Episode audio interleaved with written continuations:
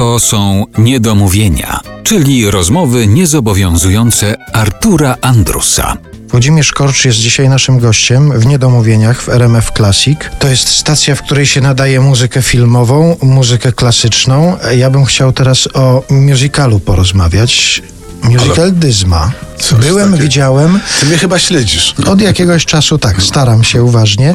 Teatr rozrywki w Chorzowie. Czy wiesz, ile lat minęło od Nie mam premiery? pojęcia. Strasznie dużo. 16 lat Jest. minęło. Niemożliwe. A zdarzyło ci się po tym czasie, kiedy już ten musical był wystawiony w Teatrze Rozrywki, kiedy zobaczyłeś go pewnie, bo przypuszczam, byłem że na pu- premierze. Byłem, no i par, na paru próbach byłem właśnie. Czy zdarzyło ci się potem, po latach, jakoś wrócić do tych nagrań, do tych piosenek? Do... Jakoś, jakoś zająłem się innymi rzeczami.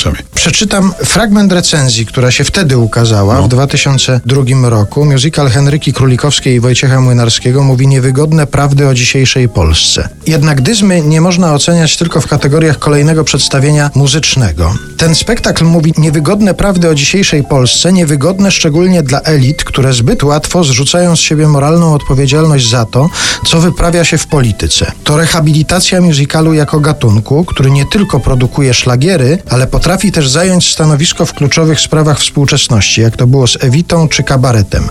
Dyzma to ich sukcesor. Taka recenzja pojawiła się wtedy. te To było kilkanaście 16 lat temu? Tak. Nie dzisiaj. Nie 16 dzisiaj. lat Dobrze. temu, tak. Dobrze. Ale ja dlatego o to zapytałem, że ja do tych nagrań wracam co jakiś czas, ja sobie tego słucham i tam jest kilka takich piosenek, które idealnie pasują, zdaje się, do naszych czasów teraz, będą pasowały jeszcze za parę lat. Powinieneś dodać niestety. Jak to było z tym musicalem? Wojciech Młynarski, który pisał piosenki, zgłosił się i powiedział, że chciałby, żebyś to ty skomponował No muzykę? tak, zadzwonił jak zwykle gdzieś o 7 rano, kiedy byłem w, w głębokim śnie. Włodek, napisałem musical.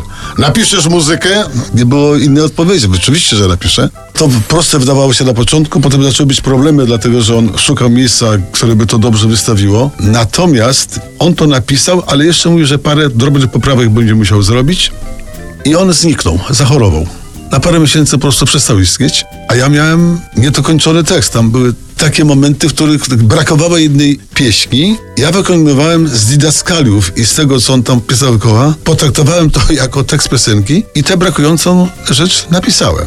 Problem był taki, że Wojtek bardzo poważnie traktował wszystko, co robi, w związku z czym musiał mieć na wszystkim rękę, no ale było to niemożliwe, bo go nie było. Jakiś mniej więcej tydzień przed premierą zadzwoniłem do, do Wojtka, okazało się, już jest na chodzie, może, może istnieć. No ale on nie wiedział o tym, że zacząłem pisać muzykę, nie wiedział o tym, że były próby i że za tydzień będzie premiera, co mogło się skończyć śmiercią lub kalectwem wszystkich tych, którzy bez jego wiedzy to zrobili. Ja nie wiedziałem, co zrobić, jak go o tym poinformować. Powiedziałem, Wojtek, mam ważną sprawę do ciebie, mogę wpaść, wpadaj. Przyjechałem do niego, mówię, Wojtek, słuchaj, napisaliśmy musical. On mówi, jaki musical? No Dyzma. No zaraz, no ja kiedyś napisałem taki tekst chyba, tak, no napisałeś. No i załatwiłeś, że wystawia to teatr w Chorzowie.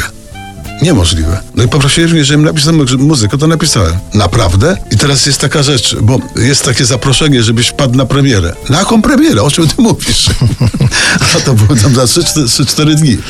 Na szczęście Wojtek obejrzał premierę i na takim spotkaniu, takim bankiecie później, który się odbył, wstał Wojtek.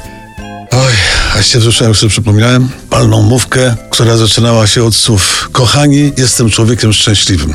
A czy docierały jakieś recenzje, jakieś ślady refleksji z tej strony, do której to powinno dotrzeć? To znaczy, czy, czy na Nigdy. przykład jakikolwiek.